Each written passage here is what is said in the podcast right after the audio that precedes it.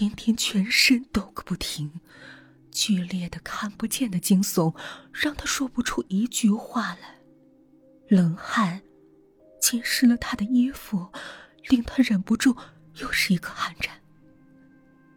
小爱去哪儿了？忽然，甜甜听到了一阵细细碎碎的声音从四面八方涌来，这声音像是脚掌缓慢划过木地板，卷起了尘埃。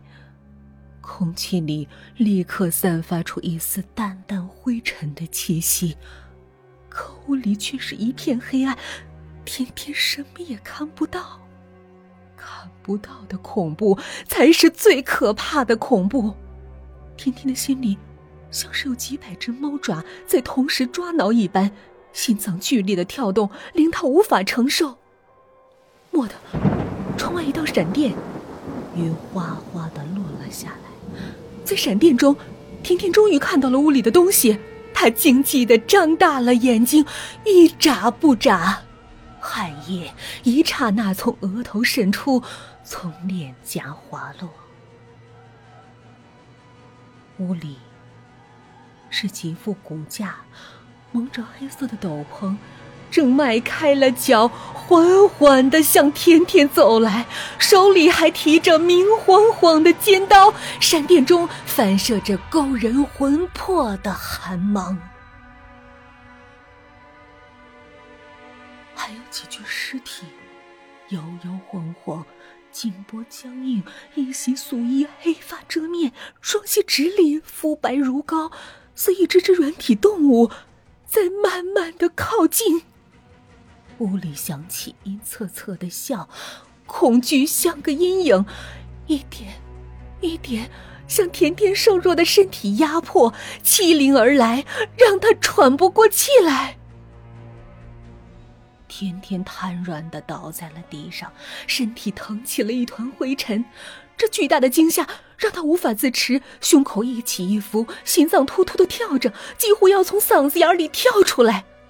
他坐在地上，用手遮住了眼睛，他不敢看眼前的这一切。他嗅到了空气里那些渐渐蔓延的腐尸味，还有骨架上曾经刷过的清气味，正越来越浓郁，逼迫的他。没有办法呼吸，恐惧令他闭上了眼睛，眼前又是一片黑暗，但他仍然可以感觉到那阴影，那几缕潮湿的发丝正拂过他的面庞，死尸的气味直往他的鼻孔里钻，他的胃液开始翻涌，排江倒海一般。天天无力的向前瘫软而去，倒在了一个硬硬的东西上，额头硌得很疼。他知道那是一具骨架的胫骨。他睁开眼睛，白森森的一片，闪着绿色的灵光，在胫骨旁还有还有一只蜡黄的小腿，肌肉尾钝，青筋毕露。小腿抬起。露出一截脚趾，同样也是蜡黄的，轻轻的落在了甜甜的脸上。那尸体腐臭与骨架清晰的气味，甜甜看到了尸体的脚趾。甜甜蓦地跳起，凭空产生了一股莫大的勇气。他一把抓住面前蒙着骨架的斗篷，猛然的掀开。斗篷下是一张惨白的脸，正苦笑着。是甜甜班上的男生。甜甜又一脚踢了旁边的尸体的小胫骨，传来一声惊呼：“哎呀！”是小爱在惨叫。骨架只是用白色的石膏贴在了斗篷上，还刷上了清漆，惟妙惟肖；而尸体上蜡黄的颜色，则是涂上了颜料，再用保鲜膜缠住，看上去委顿不已。旁边其他的骨架与尸体也都笑了起来。全是班上的同学，大家一起叫道：“万圣节快乐！万圣节快乐！”小爱惊异的问：“哎，甜甜，你怎么知道是我们装扮的？”甜甜怒气未平，又踢了一脚小爱，说：“拜托，下次扮尸体时，麻烦把脚上的紫色指甲油洗掉。”推开门，一群人走到回廊上，嘻嘻哈哈。这时，甜甜突然叫道：“嘘，你们听！”大家静下来，空气里传来阵阵奇怪的声响，很微弱，却很清晰。是什么声音啊？小爱的声音竟然也有一丝害怕。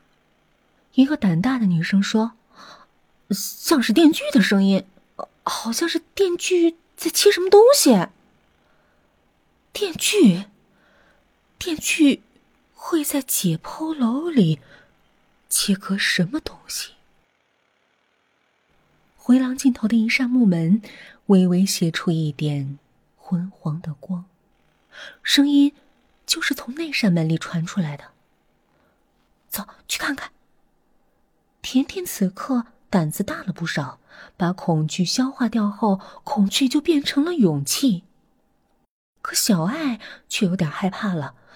当面对已知的东西时，他不会害怕；但要面对未知的，而且是解剖楼里的一扇门，里面响着电锯的声音。小爱不愿意显示自己的胆怯，她被甜甜拉到了那扇门前。再回头，班上的那些人竟然一个也不见了。